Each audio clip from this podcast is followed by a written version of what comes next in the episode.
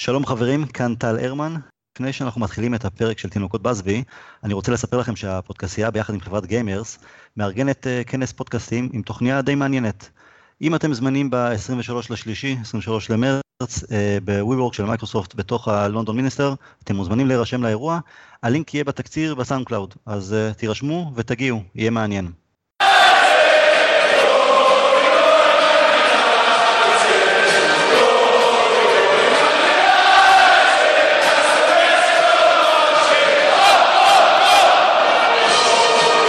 שלום לכולם, ברוכים הבאים לתינוקות של באזבי, פודקאסט לענייני מנצ'סטר יונייטד מבית הפודקאסייה. אני טל הרמן, ביחד איתי אביעד שרלג, מה העניינים אביעד? ערב טוב, טל. מה העניינים, הכל בסדר? התאוששת מהניצחון שלנו על ליברפול? לי, לא, ברור שלא. אני גם לא אה. אתאושש מזה לפחות עד מחר בערב. עדיין, אתה אומר, הולך, על, הולך באוויר. אני, לא, אין לי שום סיבה להפסיק את זה. אני, אני איתך, אני איתך. חוזר אלינו גבי כהן אחרי היעדרות אה, בעקבות מחלה, אה, סוג של אה, פוגבה אני חושב, קצת נזלת והוא לא כשיר למשחק נגד ליברפול. גבי, ערב טוב, מה שלומך? ערב טוב, תודה רבה, פעם אחרונה שאתם משווים אותי לפוגבה. לכל מי שחולה, אני ממליץ על ניצחון על ליברפול, לא משנה מה יש לכם, שפעת, כאב ראש, שבו, תראו משחק טוב, תראו ניצחון של יונייטד על ליברפול, תרגישו הרבה יותר טוב. אה, במיוחד אם אתה רואה את זה לראשונה עם שני הילדים שלך, שעוד לא בדיוק הבינו מה קורה, וראו את אבא שלהם צועק ומשתולל קצת, אבל uh, בסופו של דבר כולם יצאו מבסוטים. הם התרגלו, הם התרגלו. Uh, חברים, אנחנו הולכים לדבר על uh, ליברפול היום, גם uh, לקראת סביליה, בין לבין גם אנחנו uh, נשוחח על uh, מוריניו, משהו בהקשר של אה, איך היינו מסכמים לו, מבחינת ציפיות, לו, הקדנציה שלו הייתה מסתיימת היום, או עד עכשיו. אה, אני מניח שיהיו שם הרבה אה, חוסר הסכמה לגבי מוריניו, לגבי הציפיות ושכאלה, אז בקשה קטנה, למרות שהטורים יעלו וכל השאר, בלי יריקות, אנחנו לא ג'יימי קרגר, עם כל הכבוד. בסדר? מקובל עליכם? אני אשתדל לא לפתוח את החלון ולעשות את העסקים שלי בתוך הבית, זה בסדר. בסדר, בדיוק, כמו שצריך. אנחנו לא, לא קורבנות וזה אשמתנו ושכאלה, סקאוזרים, טיפוסים, אין מה לעשות, זה בעיה, אלוהים לא, לא, לא ריחם עליהם. ליברפול, בואו נתחיל. אה, אביעד, 2-1, 2-1 אה, דרמטי, הלך, היו לנו הרבה אה, התקפי לב במחצית השנייה, שלא נקבל איזה גול טיפשי ככה, איזה, מזה קרן שהיה להם איזה 11 קרנות שם שהם קצת לחצו אותנו, אבל בסך הכל הופעה שגם אני כאחד שמבקר לא מעט את מוריניו, הופעה קבוצתית להוריד את הכובע. אני ראיתי כמה ניתוחים טקטיים על המשחק הזה שרובם התמקדו בנקודה אחת לזכותנו מאוד משמעותית. שהשחקנים כל אחד מהם עלה עם משימה מוגדרת למשחק, הוא ביצע אותה והם גם ידעו מה המשמעות והמטרה של המשימה שלהם כך שהם ידעו גם לאלתר ולצאת ממנה קצת. כלומר כל שחקן ידע את מי הוא אמור לסגור וכשליברפול ניסו להתחכם איתנו ולקחת שחקנים למקומות אחרים, לסגת לאחור, לעמדות אחרות, אז השחקנים שלנו המשיכו לעשות את העבודה שלהם. לא התפתו לרדוף למקומות שהם לא צריכים לרדוף, ולא לתת לליברפול את השטח שהם כל כך אוהבים ורוצים. זה לחלוטין לזכות העבודה הקבוצתית שלנו, לזכות ההכנה, עבודה מהודקת, מלחמה גדולה, בדיוק אבני היסוד שאנחנו רוצים לראות בדרך להופעות שאנחנו כמהים להם. גבי, אמ, זה היה עוד משחק של שתי מחציות, אה, מחצית ראשונה מצוינת, מחצית שנייה שבה הלכנו אחורה. עכשיו, קראתי גם לא מעט תגובות וביקורת של חלק מהאוהדים על כך ששוב הלכנו אחורה ולא תקפנו במחצית השנייה, ושזה לא הכדורגל שאנחנו רוצים לראות מיונייטד וגם נגד אה, ליברפול, שהיינו צריכים להמשיך להכות בהם. אה, שוב פעם אני אומר, אני מהמבקרים הגדולים של מוריניו והשיטת משחק שלנו, הסגנון משחק שלנו אה, בעונה יותר וחצי איתו, אבל זה פעם ראשונה הרגיש לי שלמרות שזו הייתה מחצית שנייה שבה התגוננו, זה לא היה משהו מכוון, זה לא היה משהו מה, כמו משחקים מהעבר, שבהם זה היה מתוכנן ללכת אחורה, פחדנו אה, שלא היה שם, שהיה שם חוסר ארגון, הפעם זה הרגיש הרבה יותר קבוצתי, החל ממוריניו שעמד על הקווים, צעק, כיוון, עודד, המשך ישיר למשחק גם נגד פאלאס, גם נגד צ'לסי, שהוא היה חי הרבה יותר את המשחק, בניגוד ללא מעט משחקים קודמים שבהם הוא היה מבצע חילופים מרגיזים, ציניים שכאלה, מנסה רק להביא את התוצאה הסופית ולא משנה לו הדרך. הפעם פחות הפריע לי הדרך, כי הרגשתי שזה, שזה הרבה יותר קבוצתי, הרבה יותר מגובש, הרבה יותר נכון. אני מסכים לחלוטין, זו באמת הייתה הופעה קבוצתית של קבוצה שיודעת, אנחנו תמיד מדברים על זה, יודעים מאיפה הם הולכים, מאיפה הם באים, יודעים לאן הם הולכים. גם ההסתגרות הזאת מאחור, בעיקר אני הרגשתי בפתיחת המחצית השנייה.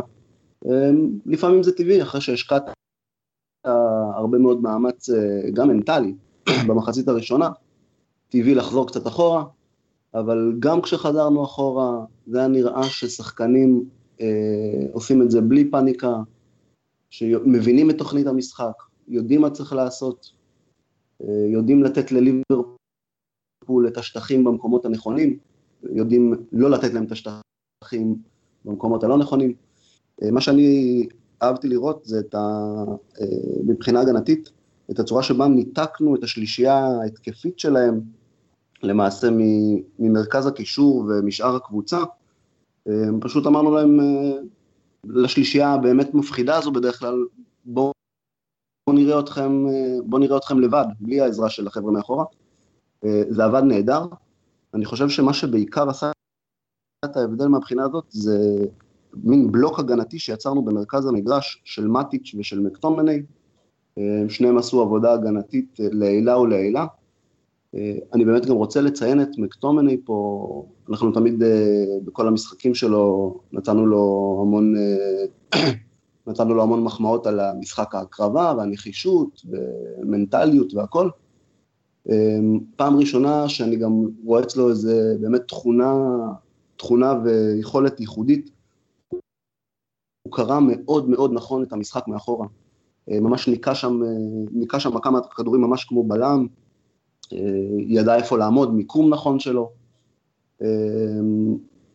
בגדול עוד משחק טוב של הילד אה, לכל הרשימה של המשחקים, רשימה קצרה אומנם, אבל אה, בפירוש משהו שאהבתי לראות, גם לעמוד בלחץ של משחק גדול, ובהחלט לא משהו שקל לעשות. וכמובן, מה נגיד על, אה, מה נגיד על, על אהובנו, רשפורד, עם שער, שער סטייל רונלדו, עם המהלך רונלדוי הקלאסי בסיומת לרחוק, נהדר, נהדר, נהדר. אני קפצתי פה בשער הזה כמו שלא קפצתי הרבה שנים. שער ראשון סטייל רונלדו, שער שני סטייל אה, סולשאר והנרי. ככה במקום לתת את הפיצוץ, הנרי, נכון. כן, במקום לתת את הפיצוץ, חיפש לתת לפינה כמו כאילו הוא מכוון על שולחן סנוקר. אביעד, בפודקאסט, בפודקאסט הקודם שוחחנו ביחד על אמ, קודם כל האם נראה הפתעות בהרכב, ואני חושב שהייתה די הפתעה בעובדה שלינגרד נשאר על הספסל ומטו הועדף על פניו, אה, ודבר נוסף ששוחחנו עליו זה אמ, מי ייקח על עצמו את המשחק, ואז לא ידענו שפוקבה יהיה פצוע, ואתה אמרת אלקסיס, והסכמתי איתך שיכול להיות שזה יהיה משחק ש, שאלקסיס יגיד, הנה, אני כאן הגעתי, אבל אלקסיס, אה, מעבר לכדור שהבישול למטה למספרת, בסך הכל זה לא היה משחק דומיננטי שלו, ועדיין הקבוצה נראתה הרבה יותר מחוברת, כלומר, לא היינו צריכים בעצם את השחקן שייקח על עצמו את הכל, זה התחלק יפה, בשווה בשווה מצד כולם. וזה נגע א' לעובדה שכל אחד ואחד מהשחקנים עשה את העבודה שלו בצורה לא אגיד מושלמת אבל השקיע בצורה יוצאת מן הכלל כולל אלקסיס שלחץ שם על אמרג'אן בצורה נהדרת. ומי שלא אי אפשר לומר שהוא לקח את זה על עצמו אבל מי שפחות או יותר סחב את ההתקפה שלנו על הגב זה לוקאקו. המלחמה שם עם לוברן ועם ואן דייק שהוא פשוט ניצח אותם בכל הקרבות האווירים והשאירה הרבה אוויר לשאר השחקנים החלק הקדמי. ואתה יודע מה, א', כן, יש לו חלק ישיר ב... לזכותו בשני השערים שכבשנו.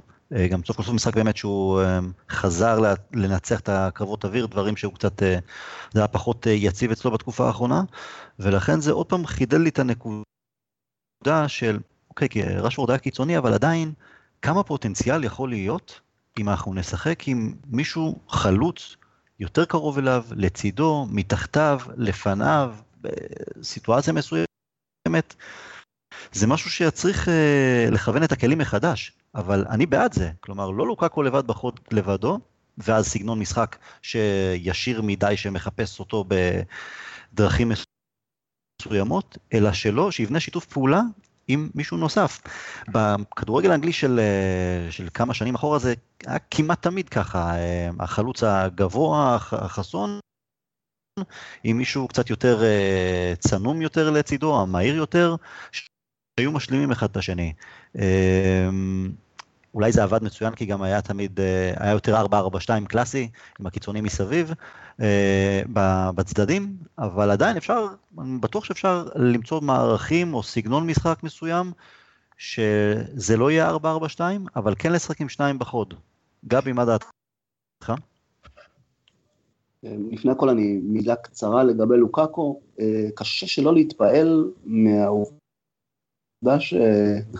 שזה מרגיש שכל איזה ביקורת שנותנים עליו, בין אם אנחנו פה ב pod, אני שוב אומר, אני בטוח שהחבר'ה שם שומעים את ה pod באולד טראפורד, כל ביקורת שאנחנו נותנים כאן על, על לוקאקו באיזה אספקט מסוים, אם דיברנו פעם על משחק מסירות לוקה, שבוע, שבועיים אחרי זה הוא מביא לך רצף של משחקים עם בישולים ונהדרים, ממש קווין דה ברוינה. אחרי זה דיברנו על uh, קצת בעיה בלחם והחמאה שלו, בכדורי הגובה. הוא מחזיר לך במשחקים טובים ובש... ובדומיננטיות אווירית. Um, באמת, עם כל, כל מה שאנחנו אומרים, בעדו או לא בעדו, פלוס מינוסים, uh, הבן אדם משקיע ולומד מטעויות שלו ומסתכל על עצמו ובודק את עצמו אה, וחוזר חזרה, קופץ חזרה, אה, לוקח אחורה כמה צעדים וקופץ חזרה קדימה אה, ומשפר את עצמו, באמת, אני מוריד את הכובע בפניו כל פעם מחדש, אני רואה עוד אספקט שהוא משפר ומוסיף לעצמו.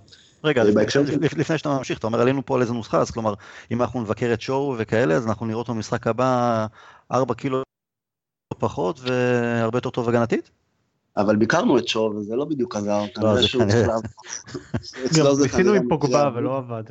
הם כנראה לא מקשיבים לפודקאסט ולוקאקו כן. צריך לחדד את זה קצת. נעבוד על זה. לוקאקו נראה לי גם ככה מאוד אינטליגנט, כנראה עובד טוב על העברית שלו, מבין טוב את הניואנסים שלנו אני מסכים לגמרי עם כל, ה, עם כל החיצוניות, ה, החיצוניות המבלבלת אולי תגדיר את זה, אבל בהחלט אתה רואה אותו מדבר, אתה שומע אותו מדבר, אה, לעניין, ברמה גבוהה, מתבטא, אה, באמת עם ראש על הכתפיים, באמת רק מילים טובות, על המגרש ומחוצה לו כלפי לוקאקו.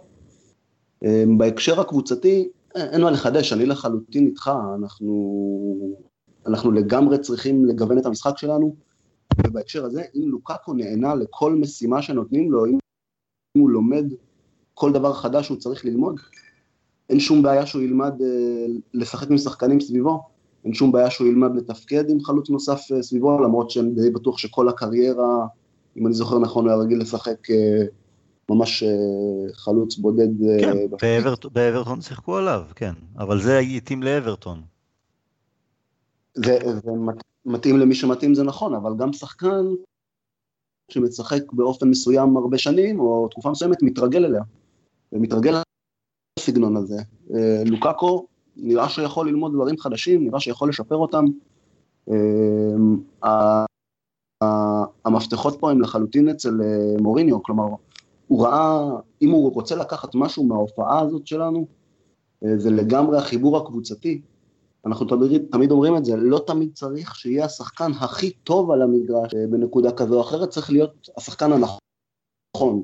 אז אנחנו תמיד מדברים על זה, אה, לא תמיד צריך להיות השחקן הכי טוב על המגרש בכל סיטואציה, אלא צריך להיות השחקן הנכון על המגרש. ולפחות המערך הזה וההרכב הזה שמוריניו העלה היה ההרכב של השחקנים הנכונים, בין אם זה מנטלית, בין אם זה בתפקוד אה, טקטי על המגרש. אה, הקבוצה הרגישה אה, עומדת נכון, כמו שאביעד הזכיר בהתחלה, אף אחד לא ברח מהעמדות שלו, כולם הבינו את המשמעות של משחק נגד ליברפול. אני לחלוטין חושב שמוריניו צריך לקחת את הדברים הנהדרים שראינו במשחק הזה ולבנות עליהם הלאה. בוודאי בהקשר ההתקפי, אה, שראינו. אם זה אומר, אה, ואם זה אומר פוגבה על הספסל, אה, אני, אני לא אזיל דמעה.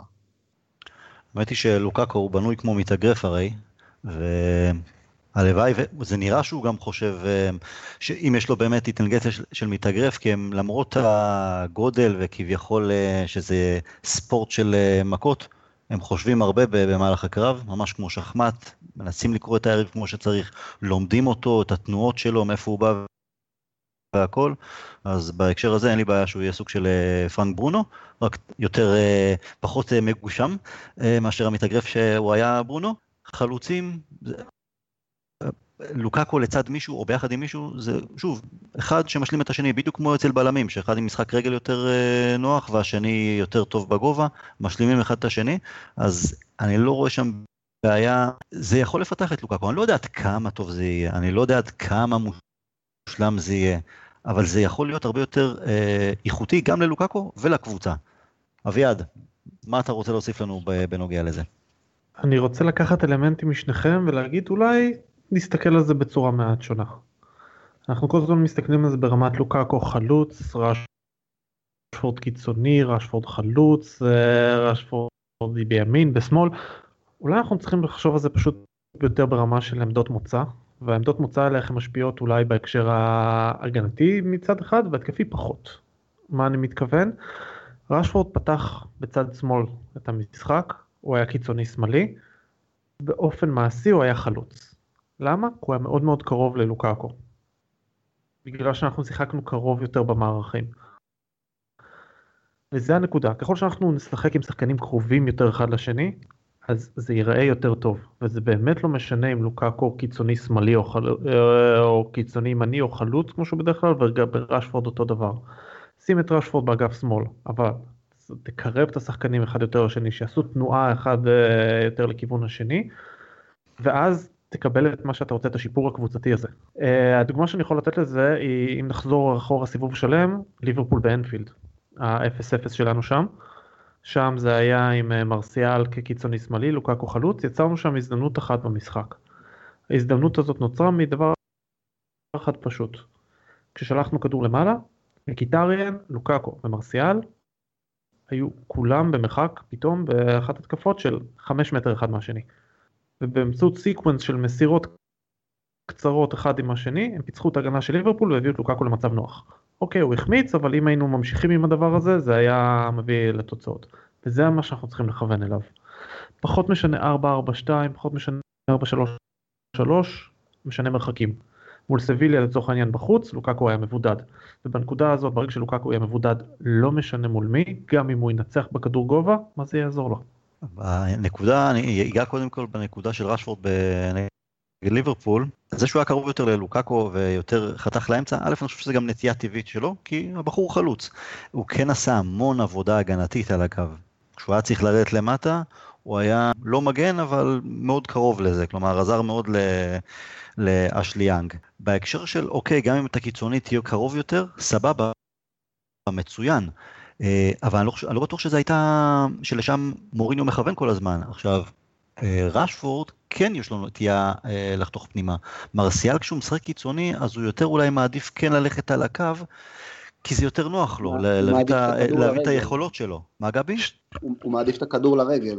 מרסיאל רוצה את הכדור לרגל, רשפורד לשטח, אבל שניהם מעדיפים להיכנס לאמצע, כי שניהם באים משמאל לתוך האמצע. בשביל זה אנחנו נכון. מתקשים כשהם נמצאים נכון. בימין, כי הם פחות רגילים לזה. כל כך יודעים מה לעשות עם זה.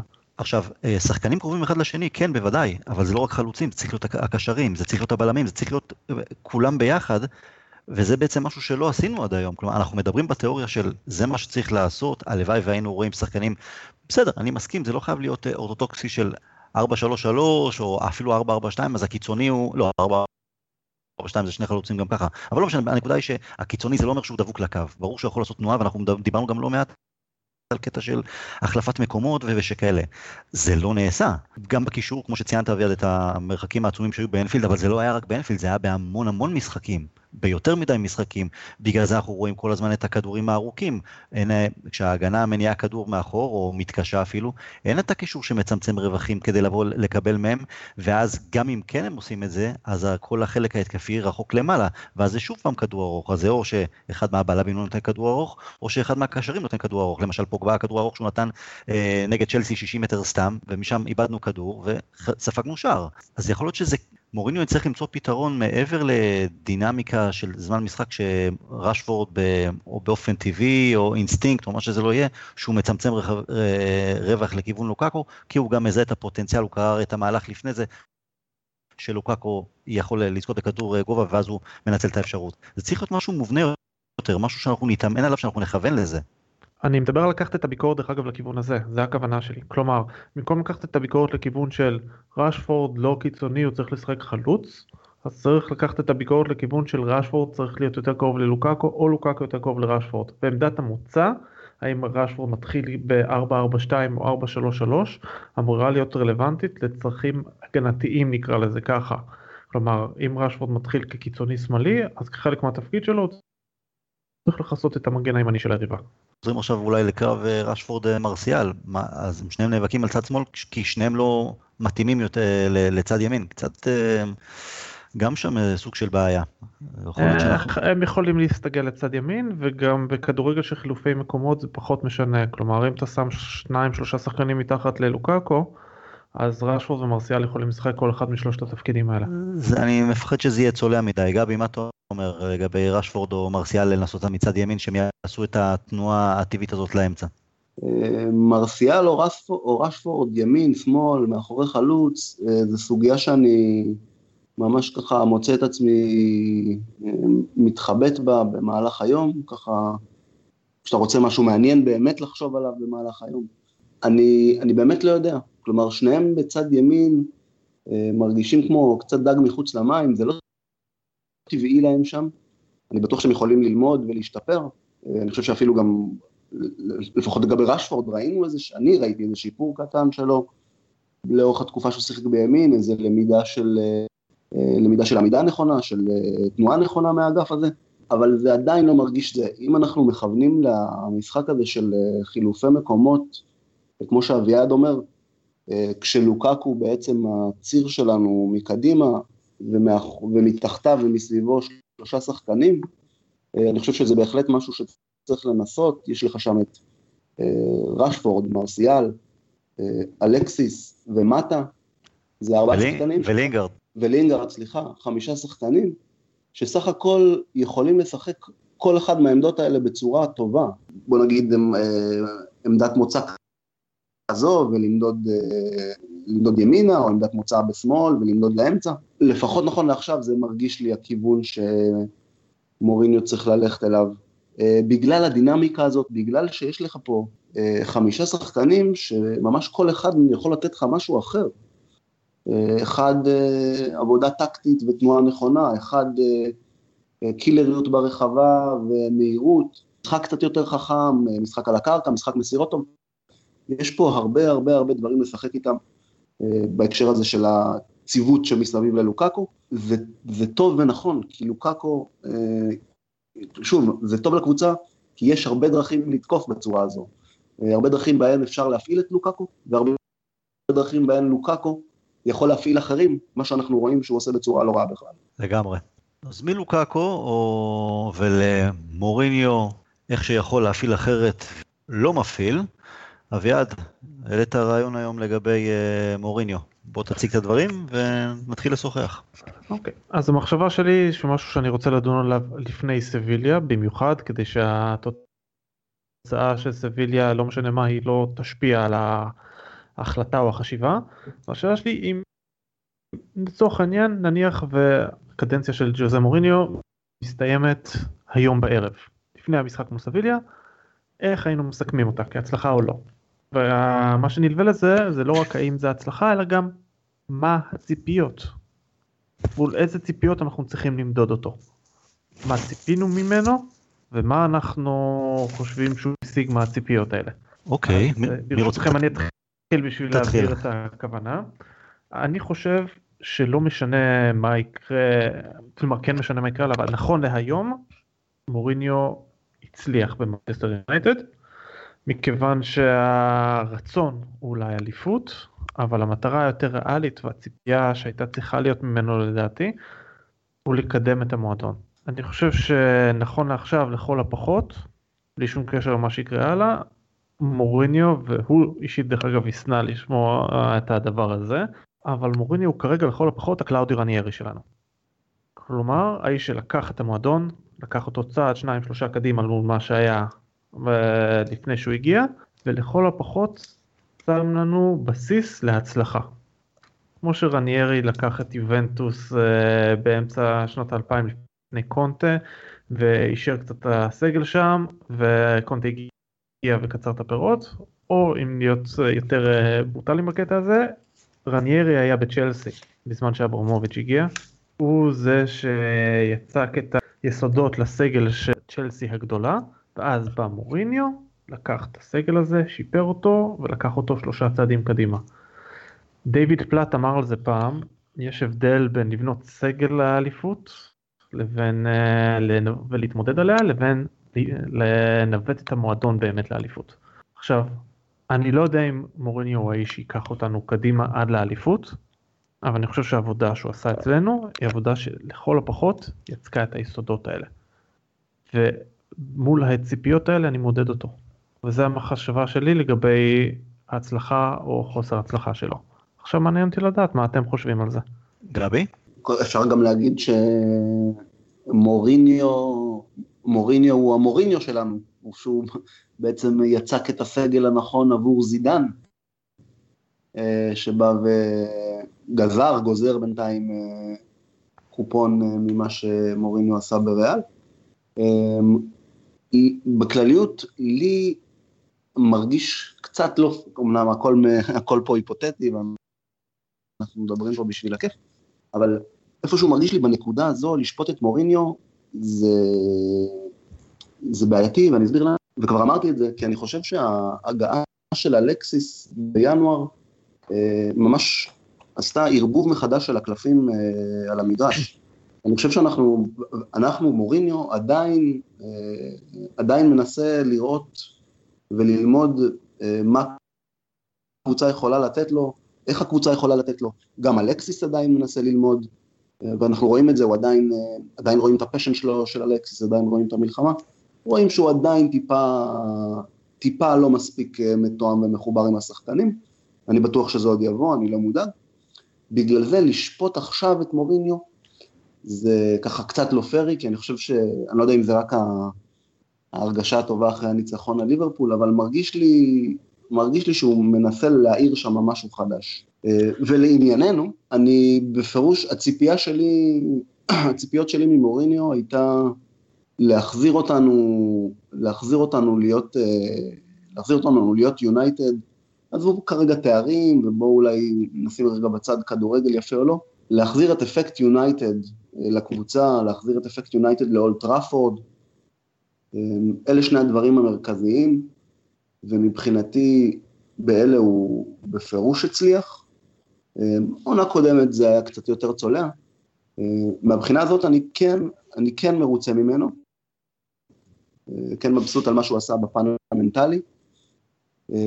מבחינת מערך קבוצתי ומשחק קבוצתי, קצת מפריע לי שעונה וחצי אחרי, אנחנו עדיין צריכים לנסות להבין עם איזה הרכב אנחנו עולים, מה נראה מהקבוצה במשחק הזה, אם נראה משחק כזה או נראה משחק אחר. אני חושב שפה דווקא כן איזו נקודה רעה, רעה לחובתו של מוריניו. משחק ה... המשחק של הקבוצה, או איך שאנחנו נראים על המגרש, לי מפריע שאחרי עונה וחצי, אנחנו לא רואים משהו ברור על מבחינת קבוצה, לא יודעים עם איזה מערך נעלה, עם איזה הרכב נעלה. אם נראה הפעם משחק התקפי, או נראה משחק הגנתי, אם נראה אותו, את השחקן הזה בימין, או השחקן הזה בשמאל. מרגיש לי שעדיין לא נבנתה היררכיה ברורה בקבוצה, שהשחקנים עדיין לא מספיק מבינים, או לפחות לא מיישמים, אם זה ככה, את מה שמוריניו רוצה מבחינה התקפית. אז כן, פה אני נותן נקודה רעה לחובתו. אני כן, באופן מפתיע, מפתיע מבחינתי, נותן לו דווקא נקודות, נקודה חיובית על השיתוף שלו של צעירים, או ניסיון להאמין בצעירים. לא שראינו פה איזה רכבת של, של בני עשרה עולים על המגרש, אבל מספיק, מספיק לראות כמה הוא מאמין במקטומני, וכמה הוא נותן לו לשחק, לא רק במשחקי משחקי בלאי, או, רק, או לא רק בדקות בשביל להעביר את הזמן, ממש שחקן צעיר שמקבל את מלוא הדקות, מקבל את מלוא הגב ממוריניו, זה קידום צעירים אמיתי. בניגוד אולי נגיד למה ש... שאמרנו תמיד על ונחל, שפשוט זרק אותם למים אחד אחרי השני וקיווה שמשהו יצא. כאן בפירוש גם רואים, רואים עבודה וכוונה של מוריניו עם מקטומני. אם, אם מוריניו יעזוב מתי שיעזוב, ישאיר אחריו רק את מקטומני כירושה, כשחקן הרכב או סגל, זה כבר, זה כבר נותן הרבה נקודות חיוביות מבחינת קידום שחקנים, קידום שחקנים שאנחנו מחפשים לראות ביונייטד. גבי הפרעתי או שאני יכול לקחת את ה... יכול לקחת את המושכות? אחלה. אני לא מסכים עם שניכם, די בגדול אפילו. אני אתחיל קודם כל, אני לא חושב שמוריניה הגיע בשביל לקדם את המועדון. כלומר, כן, לקדם את המועדון, אבל תוך כדי גם שדברים יהיו אחרת לגמרי מבחינת הקבוצה. אני לא חושב שהוא חושב שהוא הגיע רק בשביל להכין, להכשיר את הקרקע בשביל הבא אחריו. אני בספ... ממש בספק אם... אם, אם מוריניו חושב ככה, הוא בא לקחת תארים, הוא קבלן תארים. אני גם לא חושב שהגלייזרים הביאו אותו בשביל לבנות איזה, שוב, להכשיר קרקע בשביל הבא אחריו, אלא הוא בא כדי להביא תוצאות, בשביל זה הוא גם קיבל עשרות מיליונים ושחקנים שהוא ביקש כדי להביא את התוצאות. אה, זה הדבר הראשון. אמ, גבי, לגבי הנקודה שלך, אם זה הוגן או לא הוגן, קודם כל זה סוג של משחק שאביעד פשוט הציע, אבל אני חושב ש... ברור, לא, לא, ברור. אני חושב שכמעט שנתיים בתפקיד, זה זמן שמספיק זמן בכדי, בכדי שיהיה אפשר גם אה, להביט על, ה, על העבודה הכללית שלו. עכשיו, אני, אני קצת אפרט את זה. אמ, אביעד אמר כאילו, אני לא זוכר אם לפני, לפני כמה דקות או שדיברתי איתו קודם לכן, לגבי כל אחד, האכזבה או לא אכזבה זה כתוצאה מה הציפיות, וכל אחד יש לו ציפיות שונות. הציפיות שלי, שהיו, יש כמה דברים שהיו חשובים לי, אבל קודם כל זו, זו הנאה.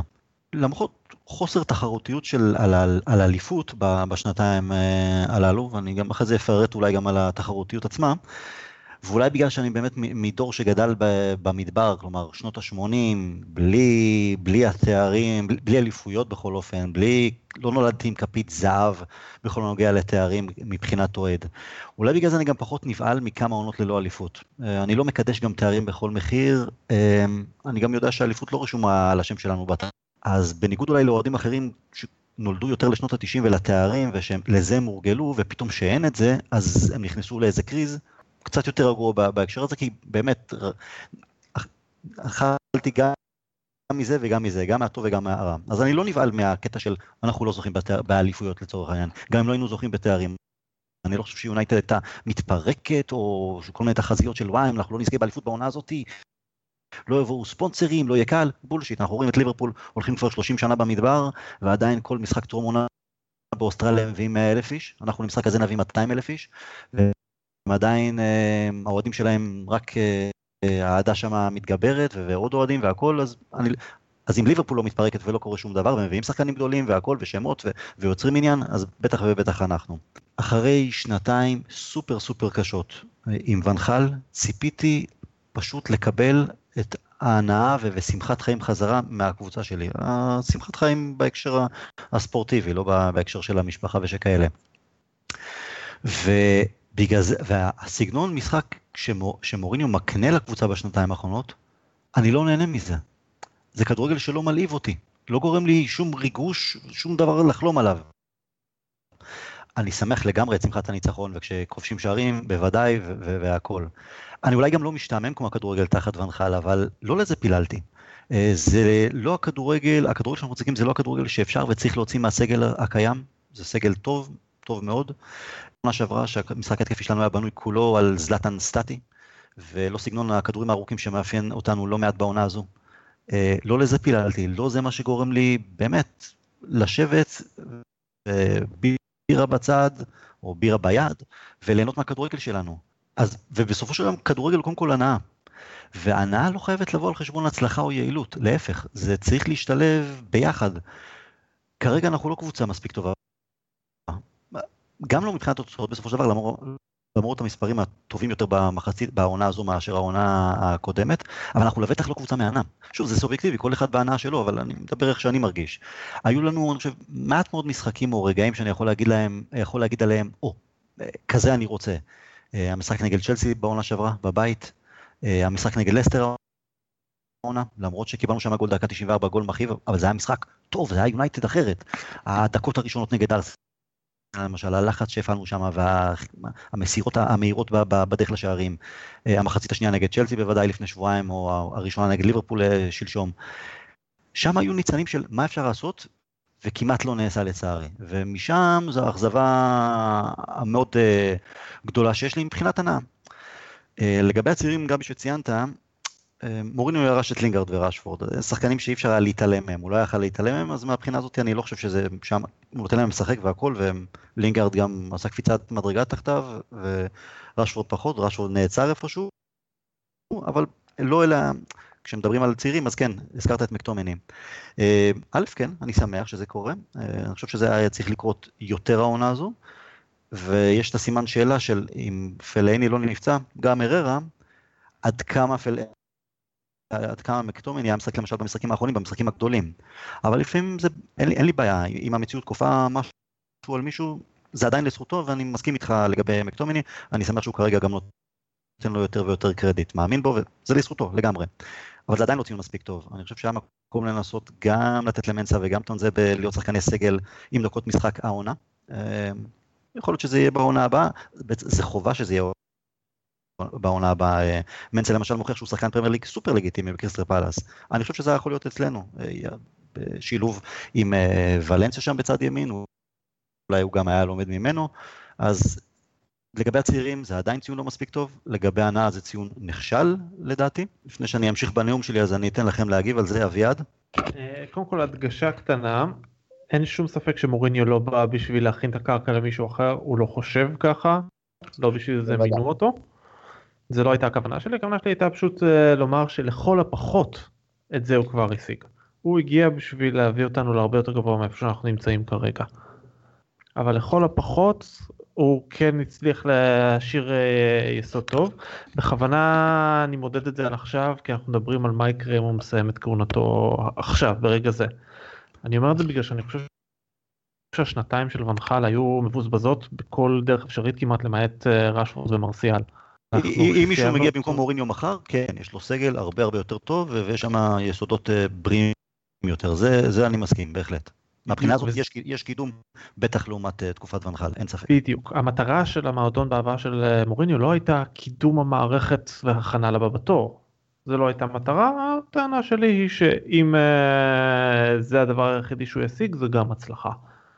זו הכוונה שלי, כיוון שלצורך העניין השנה של מואס הייתה בזבוז זמן מוחלט בסופו של דבר, כלומר לא למדנו מזה שום דבר, לא התקדמנו כתוצאה מהסיפור הזה, וכך גם השנתיים של ונחל. בא מוריניו, הצליח מקצועית לא הצליח, הוא לפחות לקח את המועדון קדימה, ועכשיו אנחנו יכולים להסתכל והחל ממחר לראות מוריניו 2 עכשיו הוא המנג'ר שלנו ונראה מוריניו 2 מצליח אה, לקדם אותנו יותר ממוריניו 1 ואם לא אז מוריניו 2 יכול לקחת את מוריניו 1 וללכת הביתה ביחד והכל בסדר. וזו הכוונה בנקודה הזאת, לא שהוא הצלחה גדולה ושזו הייתה מטרתו והכל טוב ולעדידה, אלא ממש לא. יש פה הרבה דברים לתקן, הרבה בעיות, אבל אנחנו לא בזבזנו את השנתיים האלה, אנחנו כן הלכנו קדימה, וזו כבר הצלחה. עכשיו השאלה צריכה להיות, זה האם מוריניו אחד שקיבלנו עד עכשיו, או רניירי, איך אם תרצו להתייחס אליו ככה, זה משעשע אותי, כי אני יודע שהוא נהיה, היה נהיה אדום אם הוא היה שומע את זה. למרות שלזכותו הוא ידע לפרגן לו, ב... אי אפשר היה שלא, אבל בכל זאת פרגן לו על, ה... על האליפות ולאחר מכן, כלומר סוג של אה, וואלה, הוריד את הכובע וזה יפה. אחר כך הוא ידע לפרגן, זה בסדר, זה דברים שהוא עושה לפעמים. בסדר, בסדר, ידע. ועכשיו השאלה, האם הוא יכול לקחת את העבודה של אה, רניירי שהוא עצמו, ולקחת אותה לשלב הבא. וזה יהיה המד שלו, ובשביל זה רציתי לחתוך את זה קאט, להגיד קאט זאת תהיה הנקודה.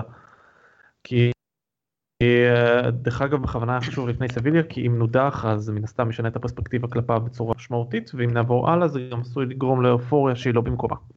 אוקיי אז אתה יודע מה אז כאן אתה נכנס בעצם לעניין של התחרותיות. אני, אני חושב שאנחנו, אני מאמין שאתם תסכימו איתי שבליגה זו אכזבה עצומה. אה, אם אנחנו נזכר בשיחות או התכתבויות בקבוצות פייסבוק שונות של יונייטד, כשמוריניו הגיע, אני לא חושב שמישהו אה, חשב שאנחנו לא ניאבק על האליפות יחד איתו. בטח לא בעונה השנייה, שהרבה דיברו על תסמונת העונה השנייה. כי מבחינתי בעיקר הניסיון שלו בליגה האנגלית, ההיכרות שלו עם הליגה, גם עם יונייטד, למרות שהוא לא היה מנג'ר שלנו קודם לכן, אבל הוא הכיר אותנו מקרוב, וגם היה לו המון זמן להתכונן. זה היה אמור לתת לו פור ענק על, על כל המתחרים שלו, בטח המתחרים ש, שהם הגיעו בפעם הראשונה לאנגליה, ובסופו של דבר יצא שבפועל קונטה לקח אליפות בעונה הראשונה שלו באנגליה, גוורדיולה לוקח אליפות בעונה השנייה, ואנחנו באזור, ואנחנו עם מוריניו אפילו לא באזור חיוג, חיוג של לדגדג אותם בשנתיים הללו, ופה זה, ובליגה נמדדת החוזק ועד כמה הקבוצה טובה, פחות בגביעים, כי בגביעים יש המון מקריות. למרות ששם לזכותו של מוריניו והוא מנג'ר גביעים מצוין, שהוא צריך להתכונן אה, להכין את הקבוצה עם תוכנית עבודה ספציפית למשחק נקודתי, בזה זה, זה שלו, אין ספק, וראינו את זה גם בגביע הליגה בעונה שעברה, גם בליגה האירופאית, אמנם גביעים קצת יותר נוחים, אבל עדיין, משהו שלו שלו. אבל התחרותיות, התחרותיות בליגה זו אכזבה עצומה. עכשיו, אני לא מקדש אליפות, לא בכל מחיר, אבל אני חושב שאיפשהו פה יש מרחק עצום בין ה... מה שבסופו של דבר כן ציפו, כי זה מוריניו, אחד המנג'רים הכי גדולים בעולם, עם הרזומה של הצלחה בכל מקום שאליו הוא הגיע, ובליגה זה שנתיים, בסדר, העונה אנחנו נהיה בטופ 4, אולי מקום שני, סבבה. לא לשם כיוונו, לא היינו צריכים... אומרים לי, הרבה אומרים, זו עונה יוצאת דופן של סיטי. בסדר, אז מה? אבל זה גם יכול להיות עונה יוצאת דופן שלנו, או שזה טיפה יותר קרוב. איפשהו שם, גם עם כל העונה הגדולה של סיטי, עדיין משלב מאוד מאוד מוקדם לא התמודדנו אפילו, לא באמת התמודדנו, בדיוק כמו בעונה שעברה.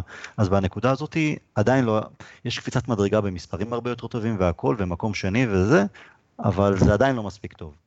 הייתי רוצה דרך אגב בהקשר הזה לקוות שאנחנו נשבור שיאים, לא הייתי רוצה להציב למנג'ר ציפייה כציפייה ריאלית שאנחנו נשבור שיאים. לגבי התחרותיות, אני חייב לומר בנקודה הזאת, מחזור 30 שנה שעברה, צ'לסי היה חסר משחק, והיו לה 69 נקודות. זאת אומרת שהיינו עדיין בתמונה של האליפות מול העונה שעברה, למשל. אבל, אבל אני לא ההשוואות האלה, כי כל עונה עם דינמיקה משלה, כמו שאנחנו רואים את סיטי העונה לעומת צ'לסי לצורך העניין. כל עונה עם משתנים משלה, שחקנים אחרים. נכון. אז בשביל זה זה קשה לי מאוד עם ההשוואות האלה עונה מול עונה. גם לפעמים עושים השוואות עם עונות של פרגסון, אבל זה גם תקופה שונה, שחקנים שונים, כדורגל משתנה, הקבוצות משתנות, אז אז זה, הקטע הזה של ההשוואה של נקודות העונה הזאת לעומת עונה שעברה או לפני חמש עונות, עם זה קשה לי, עם זה השוואה קצת עקומה לדעתי בכל אופן. זה נכון, כי כשיש קבוצה טובה בליגה, לצורך העניין סיטי, כלומר הקבוצות שרוצות, שרוצות להיות, אה, להיות בסביבה שלה, שרוצות להילחם אליפות, צריכות לעשות upgrade ליכולת שלהם, בגלל זה באמת אף פעם אי אפשר להשוות בין עונות. סיטי נותנת עונה טובה, מעולה, אז אתה צריך להגיב נכון, ללחוץ על הדוושה יותר ולהתקרב אליהם, בסדר, לא, אולי עונה חריגה באמת של סיטי, אבל אנחנו באמת לא קרובים לדגדג מהבחינה הזאת. לכן באמת אני גם תמיד נזהר עם ההשוואות האלה בין עונה לעונה. אני, אני מסכים עם טל בהקשר הזה של אה, צי, כן ציפינו ממוריניו ליותר מבחינת ה... סליחה, מבחינת מה שהוא מכיר את הליגה. כלומר, הוא הגיע לפה, הוא הגיע פה, החבר'ה כאן, בוא נאמר קונטה וגוורדיולה שנלחמים איתו, זה חבר'ה שהגיעו לשטח שלו. הוא הבוס פה בליגה האנגלית אה, כבר, אה, הוא מכיר את השטח כבר עשר שנים. אה, מהבחינה הזאת, אני מאוד הופתעתי אפילו בהרבה, בלא מעט משחקים, בעיקר עונה שעברה, אבל גם העונה, זה הרגיש כאילו מוריניו לא, לא יודע, הוא לא יודע איפה הוא נמצא, הוא לא יודע, ש, לא יודע שמשחק חוץ אה, אה, בברנלי זה משחק חוץ בברנלי, או דברים מסוימים שדווקא היית אומר שפפ אמור להיות מופתע מהם, אה, שלא מכיר את הליגה. מהבחינה הזאת אני חושב שהוא כן אה, איבד לעצמו נקודות ואיבד לנו נקודות אה, על המגרש. אה, כן, זו, זו בהחלט אכזבה, אני מסכים עם טל מהבחינה הזאת. אה, היינו צריכים, אה, גם אם לא אליפות, ולהניף את הגביע בסוף, להניף את צלחת האליפות בסוף עונה, היינו צריכים להוות פקטור יותר משמעותי בשתי העונות האלו. הסגל שלנו מספיק טוב, הוא לא מוצע מספיק, הוא לא מוצע נכון, אלה כן נקודות לרעת מורים. אם, אם אני אקח את זה, גבי, את הסיומת שלך, כן, אנחנו לא תחרותיים מספיק טוב בליגה, אבל שוב, אני לא מקדש את זה, אבל אני אגיד כזה דבר, אני עד ל, ל, לתקופה של ונחל, אני באמת הייתי בדעה שתוצאות טובות, כלומר מספרים טובים, כמו שאנחנו מביאים, מביאים למשל בעונה הזאת בליגה, בסך הכל אי אפשר להתכחש לזה, שזה יביא את הכדורגל לטוב, ש... אבל שזה קודם תוצאות. אבל התוצאות בעונה הראשונה של ונחל לא היו רעות בסך הכל. סיימנו שם בטופ 4, אמ, שזה היה שיפור אחרי מויס, אבל הכדורגל נשאר אותו הכדורגל. וברגע שאין שיפור מבחינת כדורגל, אז או שאתה דורך במקום, ואם בעצם אתה דורך במקום, אתה הולך אחורה, כי אחרים, מתקד... הקבוצות האחרות מתקדמות. וזה בדיוק מה שקרה למשל בעונה השנייה של ונחל. אנחנו נשארנו עם אותו הכדורגל, נשארנו במקום, כלומר הלכנו אחורה, ואחרים התקדמו. אז... אני... כן? יש לי נקודה דווקא מאוד, אה, שמאוד מתחברת לזה. אני חושב שממש איפה שמוריניו שגה בהקשר הזה, אני מאוד מסכים איתך, זה שזה פשוט זלטן בעונה הראשונה.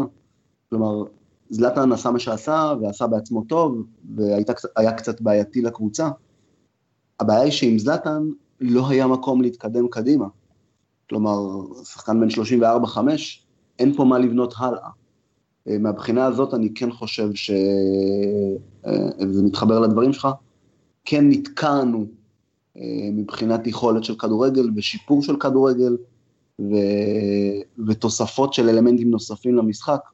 כלומר, ברגע שהסתיימה העונה הקודמת, אז היא הסתיימה, ועוד פעם התחלנו מחדש. כי זה לא שבנינו משהו חדש סביב לטן, כשהוא הגיע בעונה הראשונה.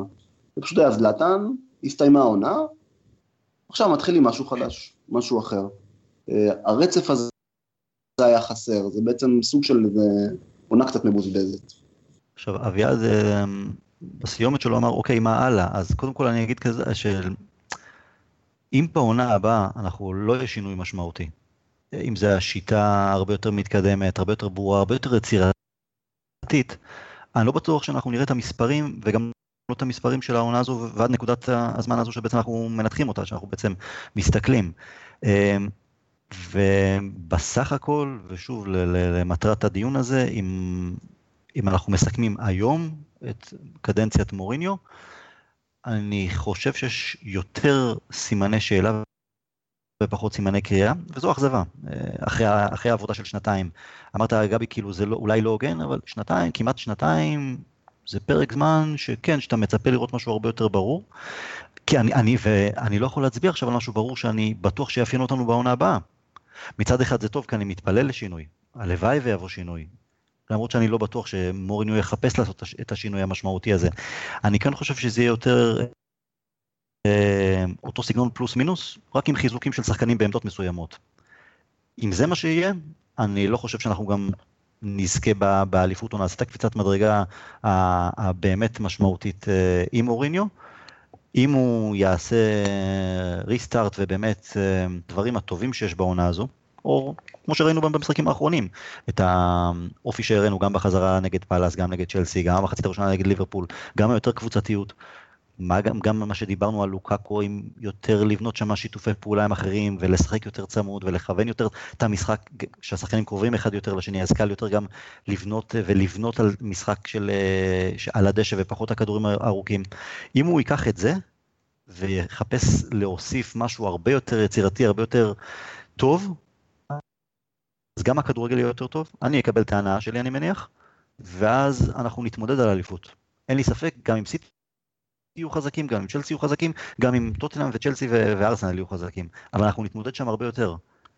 המשפט. הזה של יותר אה, סימני אה, שאלה מסימני קריאה לעונה הבאה, נראה לי זה הדבר הראשון שאנחנו שלושתנו מסכימים עליו בתולדות הפודקאסט. לא רע. לא, הסכמנו גם שגבי כאילו עשה מעשה פוגבה לפני המשחק נגד ליברפול, טיפה נזלת והבריז לנו. הסכמנו גם על זה. אני לא הסכמתי לזה. אבל אז כן, זה כאילו, זה המעלה. אמ, אני, אחרי העונה הזוועתית מבחינתי בליגה בעונה שעברה, 54 שערי זכות, זה היה מטורף, זה היה מביש. אני ציפיתי שיהיה שינוי מאוד מאוד משמעותי, זה לא הגיע. אז יש לי, אתם יודעים את הדעה שלי, גם אה, אמרתי אותה גם פה וגם כתבתי במקומות אחרים, אני עם הרבה הרבה יותר ספקות, אני סופר אופטימי מטבעי, אבל אה, כמה שבועות האחרונים, אם תהיה לזה המשכיות עד לסיום העונה, ולא קשור, אתם יודעים אגב, גם לא קשור עם, עם נעוף מול סביליה, כי תכף נדבר על סביליה, אבל גם אם נעוף נגד סביליה או משהו כזה, או כן או לא נזכה בגביע האנגלי, לא זה מה שיעיד מבחינתי של אוקיי, מוריניו הפיק את הלקחים, או עושה פה איזה שינוי, ולוקח אותנו למקום הרבה יותר טוב מכל הבחינות. אמ, אם אנחנו נראה המשכיות של השבועות האחרונים, אולי אני, לא אולי, בטוח יקבל קצת, יחזיר לעצמי את האופטימיות שאיבדתי. שאיבדתי בו לגבי האיש המתאים והאיש הנכון. אביעד, גבי, בואו תנו את הסיומת שלכם לגבי זה. טוב, אני חושב שלפחות אה, יש את הקטע הזה שהיה יותר סימני שאלה מסימני קריאה, זה אנחנו מסכימים עליו וזה באמת הנקודה המרכזית. אני חושב שיש שיפור משנה שעברה לשנה הזאת, זה עדיין לא מספיק ואנחנו נצטרך לראות עוד בשנה הבאה. לפחות מהבחינה התקפית זה אולי לא מורגש בעיניים, אבל בגדול יש לנו שיפור משמעותי התקפית דרך אגב. מספרים כן, אני, אני לא יכול להתווכח עם מספרים, אבל שוב, אני חוזר למידת ההנאה, כל אחד וההנאה שלו, כלומר, אני שמח בשמחת הש... כיבוש השערים והניצחונות, אבל הכדורגל, אתם יודעים, של דבר כל אחד והלב שלו, הרגש שלו, אני רוצה להתרגש מכ... מ... כמו משערים, אתם יודעים, גם השער הראשון של אה, רשפורד בשבת, אז, אז מעבר למבצע האישי שלו, ואפילו שזה היה כדור ארוך של, אה, של דחיה, לוקקו זוכה בו עם הראש, כלומר לא משהו מתוחכם, אבל היה שם איזה משהו, וגם, גם, וההזדמנות של מטה במספרת. כל המהלך, שהמון שחקנים עשו תנועה לעבר האמצע, בתוך הרחבה, ואלקסיס הלך הצידה שמאלה, ואז בעצם לבדו, ואז פתח פתח למסירה, וקיבל את הכדור, ואז הוא מעביר לצד השני. למטה, והמספרת, ואפילו, זה הקטע שאתה קופץ מהספה, או קופץ מהכיסא בפאב, או עומד בפאב, או ביציע, ותופס את הראש, כבר, או, ואז מוחא כפיים. כזה אני רוצה, כזה. זה, זה, זה, זה, זה ה passion, לזה אני מתגעגע. ננצח, לא ננצח, ברור שיש לזה חשיבות, אבל אני רוצה שיהיה לנו עוד קרן ועוד קרן, הרי באנגליה, הקהל באנגליה מבחינתו קרן זה תמיד חצי גול, לא משנה, גם אני כן תמיד בטוח שקרן זה חצי גול.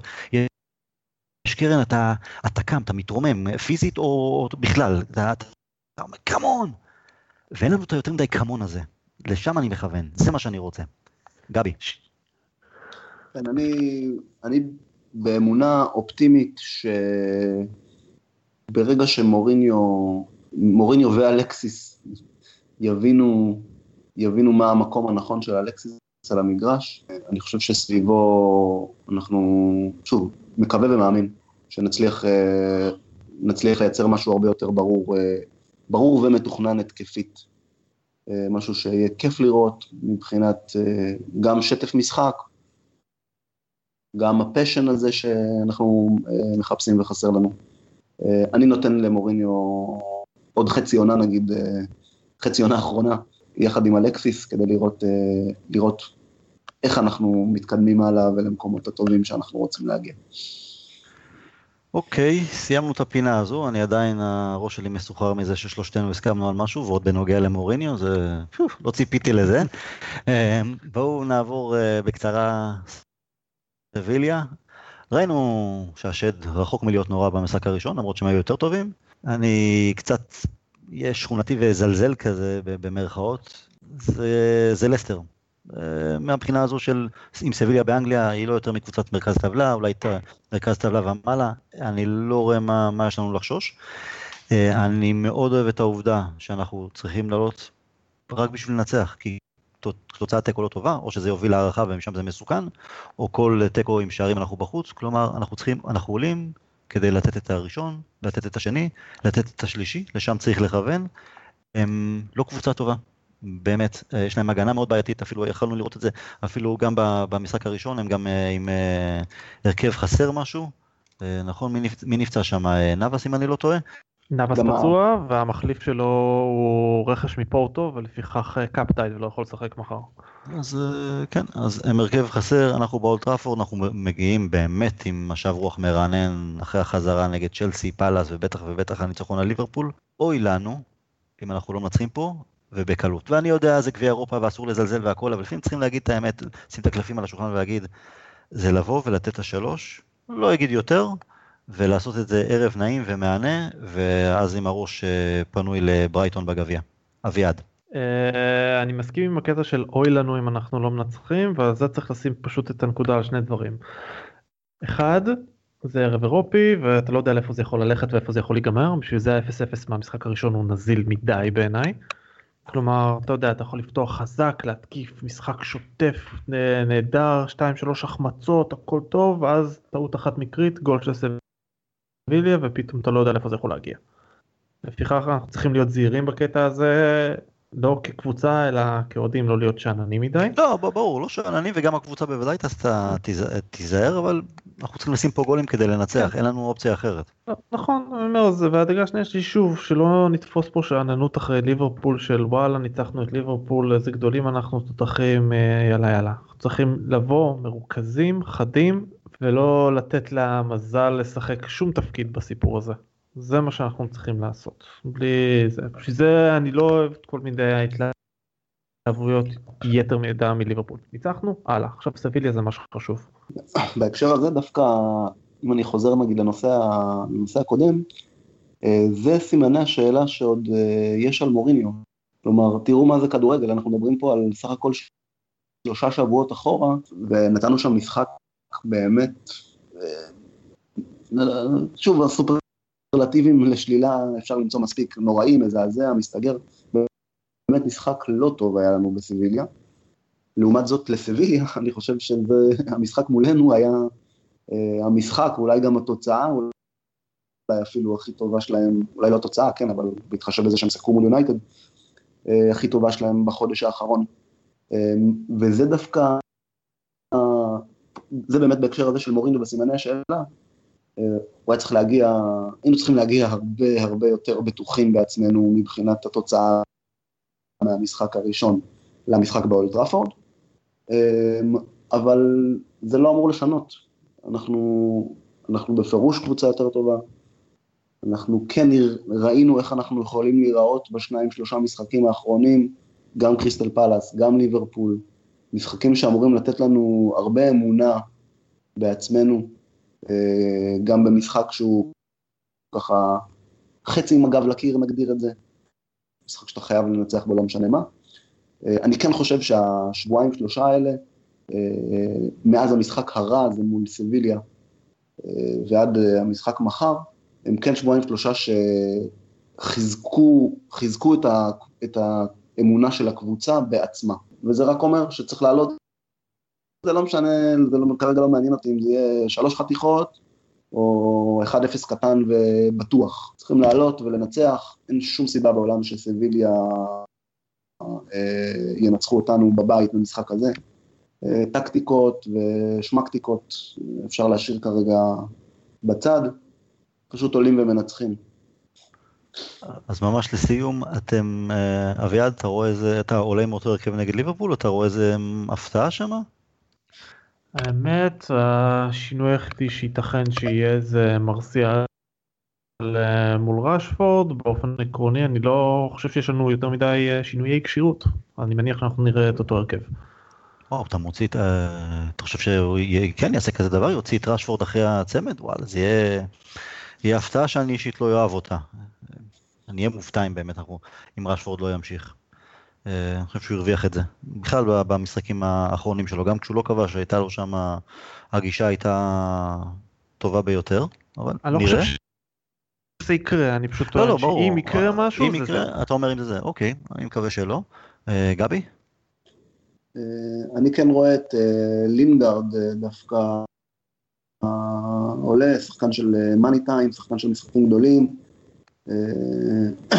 אני כן רואה אותו עולה בהרכב, גם בגלל שאני חושב שגם מוריניו אה, אהב את האפקט של מטה מהספסל. אה, נתן, אה, נתן כמה דברים טובים ויפים בהקשר הזה. נגד פאלאס. אה, כן, בהחלט. כן. אה, אני כן רואה את לינגרד פותח, הוא גם ככה קצת נשכח לנו לינגרד בתקופה האחרונה. משחק גדול זה הזמן בשבילו לברוח. אני, אני רואה אותו בהרכב. רשפורד ומרסיאל, אני... זה באמת יהיה מפתיע, כלומר, לכל אחד שהוא לא מוריניו זה יהיה מפתיע לראות את רשפורד יורד לספסל. אה, לי זה מרגיש, ש... אני לא רוצה שזה יקרה, אבל לי זה מרגיש הכי טבעי בעולם אה, שזה יקרה.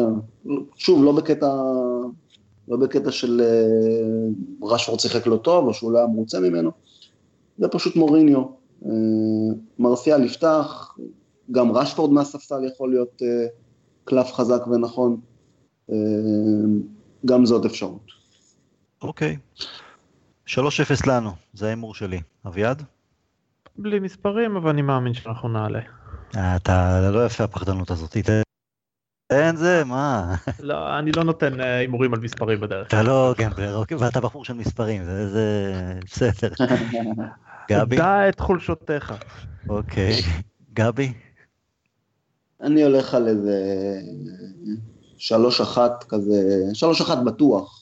יודע, אוקיי, זה כלומר אנחנו מקבלים. גול דקה 90 כזה, בסדר. כן. אולי איזה 2-0 אה, בטוח, מקבלים איזה גול ככה דקה 60-70, טיפה נלחצים, מחזירים את השלישי, סוגרים עניין.